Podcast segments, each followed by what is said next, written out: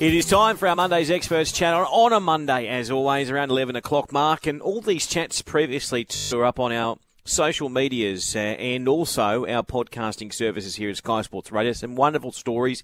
And again, it's another opportunity for us to, in limited time, find out a little bit more about the story behind the name. Bernadette Cooper is our guest today, and of course, Bernie, you can often see all the time on Sky Thoroughbred Central working up there in Queensland. There's been an integral part of our coverage as well, uh, from also being on the pony after the race with those great emotional scenes when we see of the championships here in Sydney. And I thought, why not get Bernie on to have a chat? And she joins us now on the phone. G'day, Bernie. Oh, good morning, Dave. Yes, uh, thanks for having me on, and nice to be joining you. Yeah, it's it's a it's a story that some of our audience would know of, but there'll be other parts of our audience uh, that, that won't know of your history. And I want to talk about um, where you grew up and where it all started. So you're born and bred in Queensland? I am. I am. I was born in Brisbane, and um, my parents were Victorian, and my mum, my mum used to ride eventers, and my dad was sort of like the passionate racing guy, really, and um, his brother, um, John, was a jumps jockey in Victoria, and I think my dad was, you know, a frustrated wannabe, if you want to put it that way. He would have loved to have been a jockey, um, but he couldn't. So they were both horsey people. My grandma was a life member of the Melbourne Hunt Club and all that kind of stuff. But um, yeah, my mum and my dad moved to Queensland, and that's where my brother and I were born. When uh, so there's obviously a connection there with family to the horse. Yeah. At what point did you decide internally, right? I I, I want to be a jockey and be involved with horse racing. Yeah. Well, um, from a really early age, I I remember just being in love with horses. Naturally, a lot of young girls are, so that's pretty normal. Um, and then I just sort of bugged and bugged and bugged for a pony. And when I was eight, uh, my dad went off to some horse sales and came home with this little pony called Kitten. and we probably only, and so then he started to teach me to learn to ride on Kitten, who was just a horrid pony, but I loved her anyway. But she was really naughty and bolt and spin around. And she was pretty horrible when I look back on it, but I thought she was fabulous. and about six months later, he arrived back with um, a thoroughbred, and the thoroughbred's name it was so funny because I think he was three at the time and a colt, and I just remember this magnificent animal getting off this horse track, and um, Dad said, "Oh, this is a racehorse."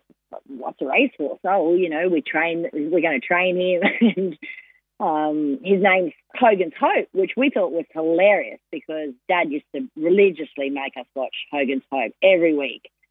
Um, so we're all very familiar with the Hogan's characters, and this horse was called Hogan's Hope. And um, he said, "Yeah, and, and and jockeys ride them, and, and I can just it was like a light bulb moment. I was like, wow, you can actually ride um, a racehorse for a living." And so I I'm quite sure that it was at that point that I thought this is uh, this is going to be the plan for me. So it's probably nine by then, perhaps even going on ten, no eight, nine, probably about nine. That I thought that that's it. That's I'm going to I'm going to be a jockey, and naturally he was fairly supportive of that. My mother was horrified. She was a teacher and um, thought that I'd just grow out of it, which is a normal thing to assume, I suppose. So, um, but for me, when I think back on that, and I, I think um, that that was that was where my dream began. So I spent the next five years, literally, and I mean literally, dreaming about being an amazing jockey.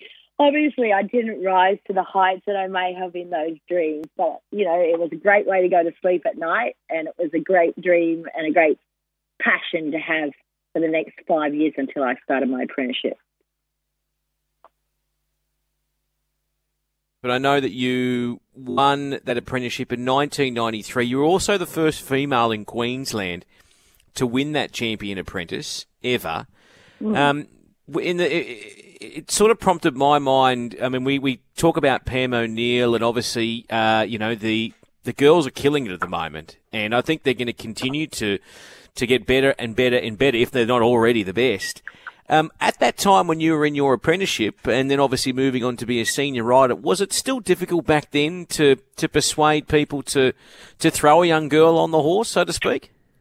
Well, it probably was, but it, yeah, it probably was, but I was blissfully quite ignorant to it for some time actually. And because of the household I grew up in, um, which is quite funny. So my dad was a Liberal, my mother was a Labor, and my mother was all into. Um, at that time of my life, she went back to university to study, and she was, you know, right into um, Indigenous affairs and women's rights, and you know, and and you know, she went through the whole stage where she burnt the bra and wore a sarong, and women can do anything. Much to my dad's horror, it probably was why yeah, their marriage ended. but I sort of grew up in a household where it was expected that women could do anything. So, mm. you know, the fact that I went into a completely male dominated industry was sort of by the wayside for me. I, thought, I don't care who anyone can ride a horse sort of thing and and obviously had a lot of support at home. You mentioned Pam O'Neill. One Hogan's Hope was a Gympie star. So he won about 10 races at Gympie. So he battled on the turf. But one day when I was about 11, my dad took Hogs to the Gold Coast and I just happened to be on holidays and went with him. And Pam O'Neill and Hogs won, which we were all like shocked and surprised and uh, happy about, obviously. But Pam O'Neill ran second in that race. And I still have that photo actually. And that was like a real monumentous moment for me to see that a, a, woman doing that. Now, I had no idea then who Pam O'Neill was and that she'd been the first woman or anything along those lines, but it was one of those all in all sort of capturing moments where I thought, yes, I'm going to be like her. Um, yeah. So then I paid obviously more attention, and, and then by the time I started, I knew all about Pam. But it, as far as when I started, there were a lot of female jockeys that had been really uh, successful at the Sunshine Coast, which is where I was apprentice. So we'd had um, obviously Pam riding lots of winners there, but we'd also had Lisa France. She'd won numerous premierships. We'd had the overall girls, um, even Marlene Grady. Like there were a lot. It was a it was a sweet haven for women apprentices. So because that was all in my face, it, it really didn't occur to me that um, gender was an issue. Obviously, later on down the track, it did, and it was very much in your face when you went to the big, the big smoke, and, and even the biggest smoke in Sydney, perhaps. But at that time, in the beginning, um, no. But when I okay. came out of my time, yes, there was a definite. There was no bias if you had kilos to claim. Even if you got down to one and a half kilo, there was still not a problem. But when you were on equal weight with the men, there was a problem, and the the rides dried up, and the quality of rides definitely dried up. Hmm. How did you combat that? Uh, apart from obviously trying to ride winners and, and prove, mm. was it was it a real mental battle for you? Oh, totally. It was soul destroying to go from the penthouse to the shithouse, quite literally overnight. It was, um, yeah, it was really, really awful. And uh, you know, the, all the moments. Do I continue? Uh, if I do, what do I do? Um, you know, that's that's it is all you know. So that, yeah, there are many, moments. And I think the success to succeeding in anything is just hanging in there, and it's just time, and it's just building new contacts, and and at that stage when I was really down and out, Paul Sutherland had come to train at the Sunshine Coast, so I started pretty much as I finished my apprenticeship and probably had 12 months of complete lull and, you know, battle to get a ride at Gympie, um, I started to ride for Paul and worked my way up the ladder within Paul's stable. And I've no doubt that my success thereafter was all due to my connection with Paul Sutherland, even even so far as when he went back to Sydney and I was still here in Queensland and I'd fallen off the wagon again and couldn't get a ride.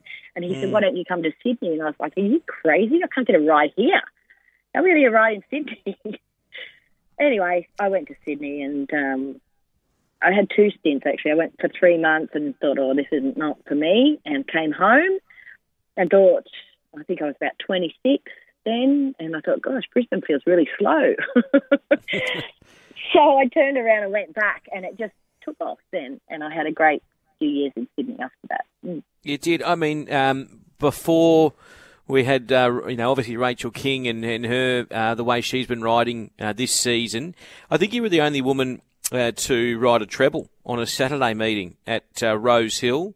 Yeah. Um, you were very unlucky in that Group One behind Sunline, uh, and obviously, you know, some of your big races as well, winning some country cups and the Moe and Shannon Stakes. I mean, at what point did you? Because you rode overseas at some point, didn't you?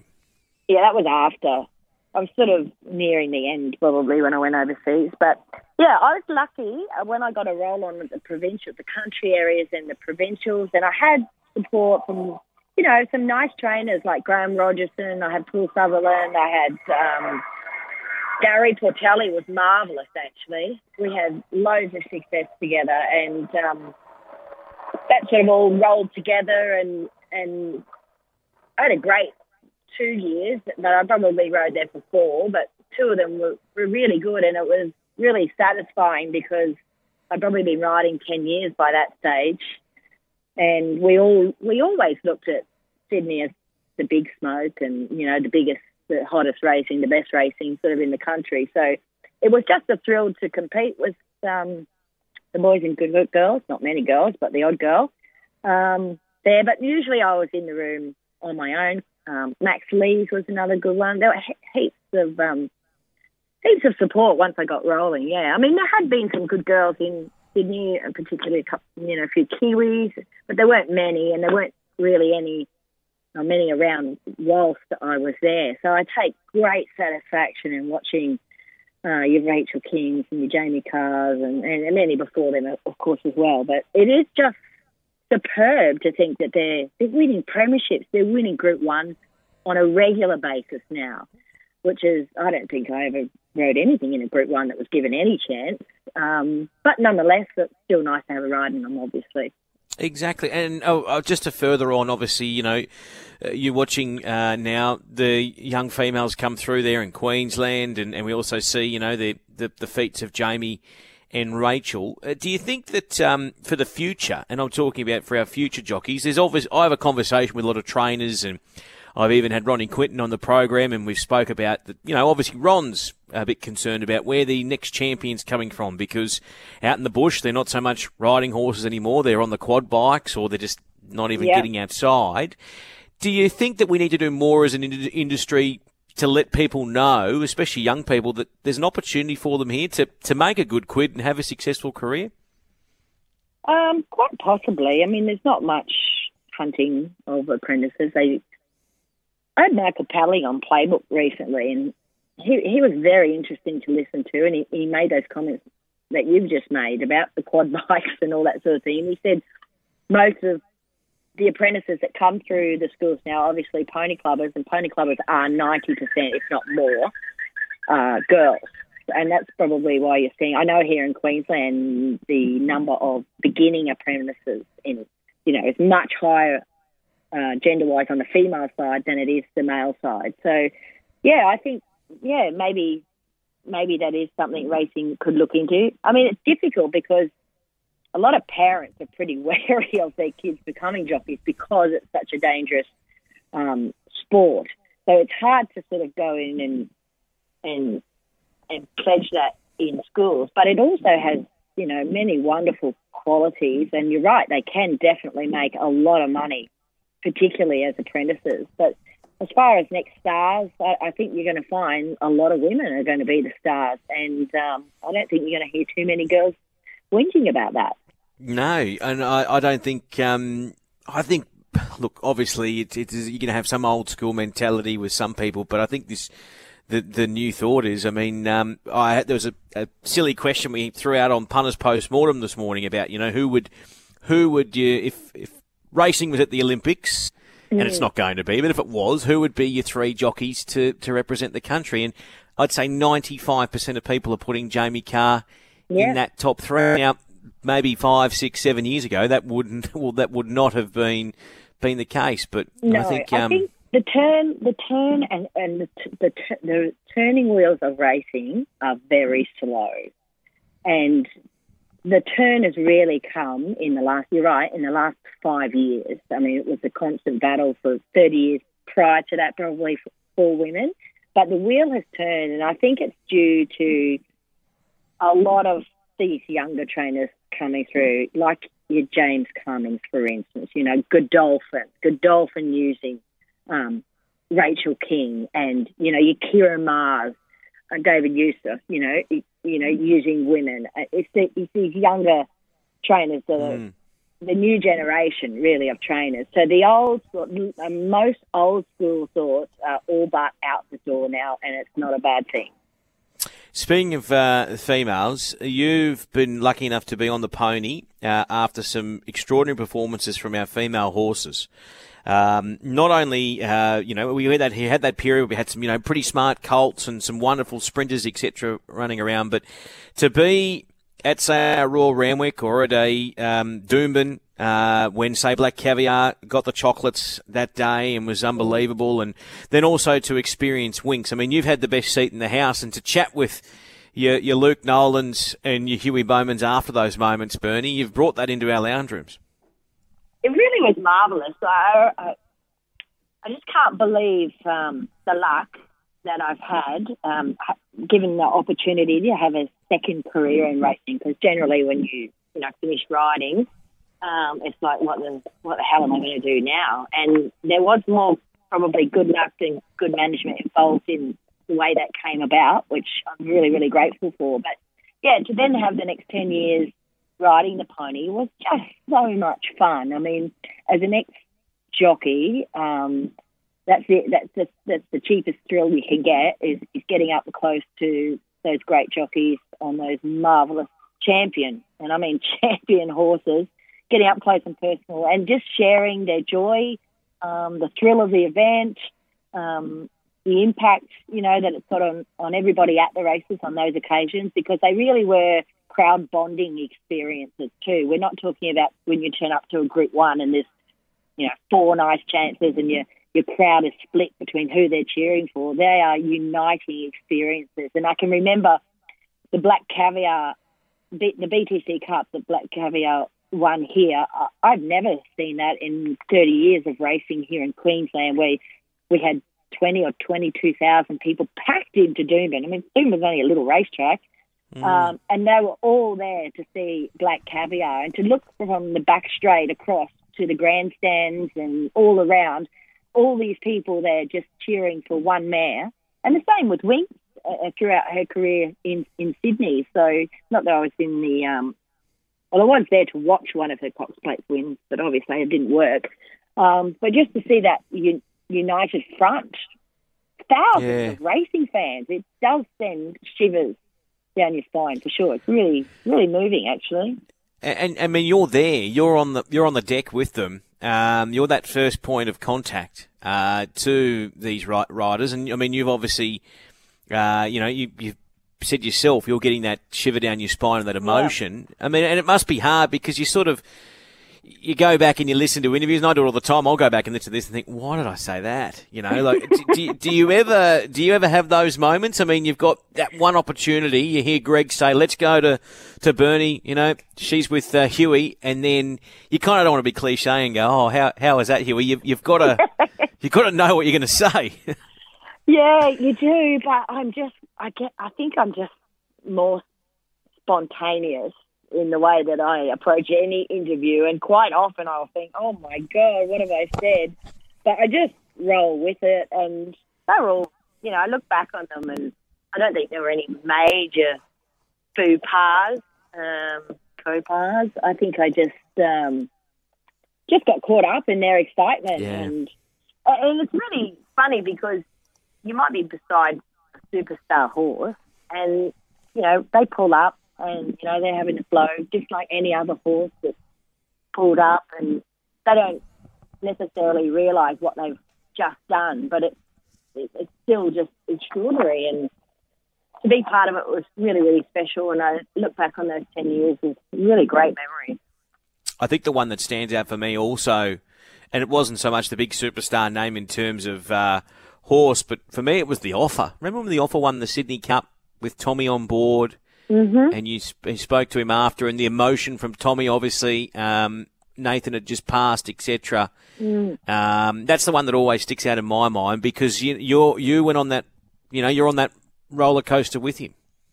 Yeah, absolutely. Um, we were all just so devastated um, with Nathan's pass, passing and the courage that Tommy Berry showed and, and, and put himself through to, to just carry on, knowing that, you know, Nathan, that's obviously what Nathan would have wanted him to do. We all know that, but how easy it would have been just to say, listen, I need to take a few months out. And, and he didn't. He, he just, because he, you know, he just loves what he does so much. But Tommy was a treat to interview. He was a treat for anybody doing an interview. His enthusiasm is extraordinary. His love of what he's doing is amazing. And even though there was always that that sunken feeling in your heart when when he when he won a big race because you you feel like half of him is still missing, he just carried himself with you know so much so much pride and almost as though he was doing it for Nathan as well. It, it makes you almost want to cry, actually. But um, yeah, he would be one of my absolute favourites to interview.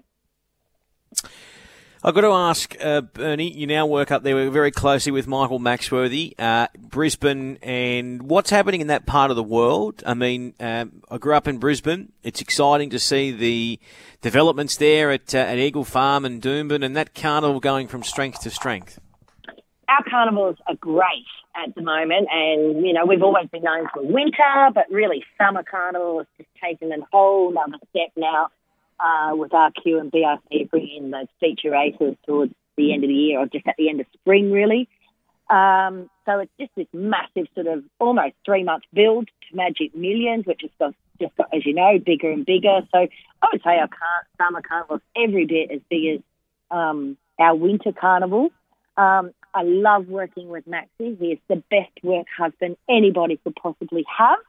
Um, so it's always um, always a thrill when you love going to work and, and working with uh, the right people. So we're, I think, a match made in heaven, Maxie and I, at the track. Yeah. And uh,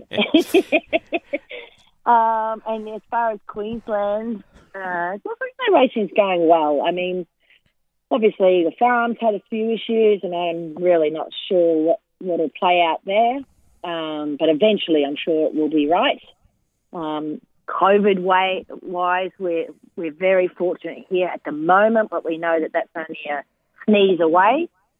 Um, so we you know we really feel for everybody down south that you know you guys that are in lockdown down there, and we're at the moment blissfully just sailing along. Well, that's how it feels. But as I say, we we're very very conscious that that could turn around at, at any moment. Yeah. So um, it's just extraordinary, isn't it, that racing kept, has kept going through all of this.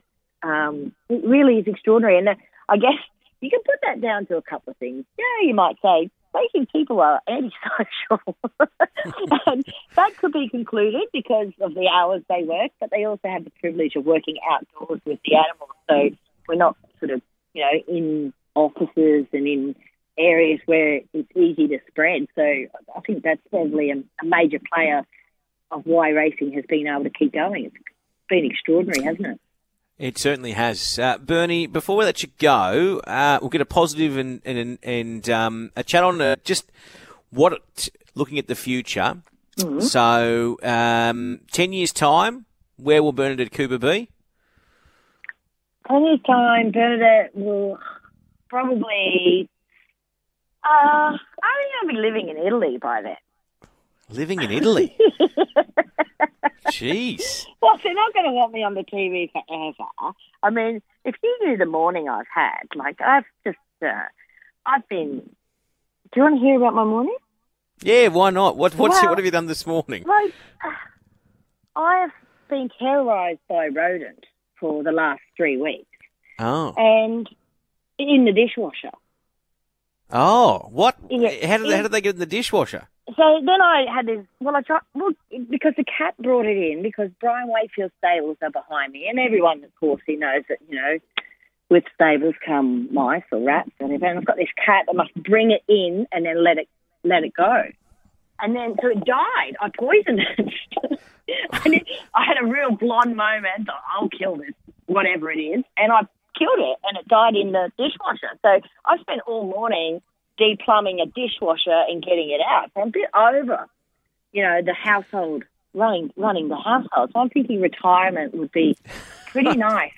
How did, how did it get how did it get in the dishwasher? Yeah, that's so not in where you de- clean the dishes. It can't get into there, but it can get. Oh, right. It can get underneath where the motor is. Right. Yeah, I and was- I, yes, I I, did set, I did set traps. I did do all that, and I couldn't trap it, so I fed it bait, and it died in there. So I had a complete blonde moment. And um, yeah, don't if you've got a mouse in the house, don't poison it. You've got to catch it.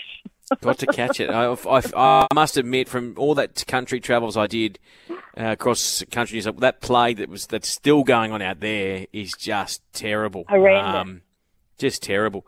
Um, I'll end on this note. Uh, in terms of racing, you've been around the game a long time. Um, you've seen the best of the sport, and you've also seen some bad stuff in the sport. In terms of, you know, that um, what you were saying about uh, with the, the, the female riding and the opportunities, etc. What do you think are the biggest challenges facing racing? Um, I actually think racing is fairly solid, and you know, even though we do have to curb our ways and we do have to modernise and we do have to roll with the flow, I think you know welfare issues are always front and centre.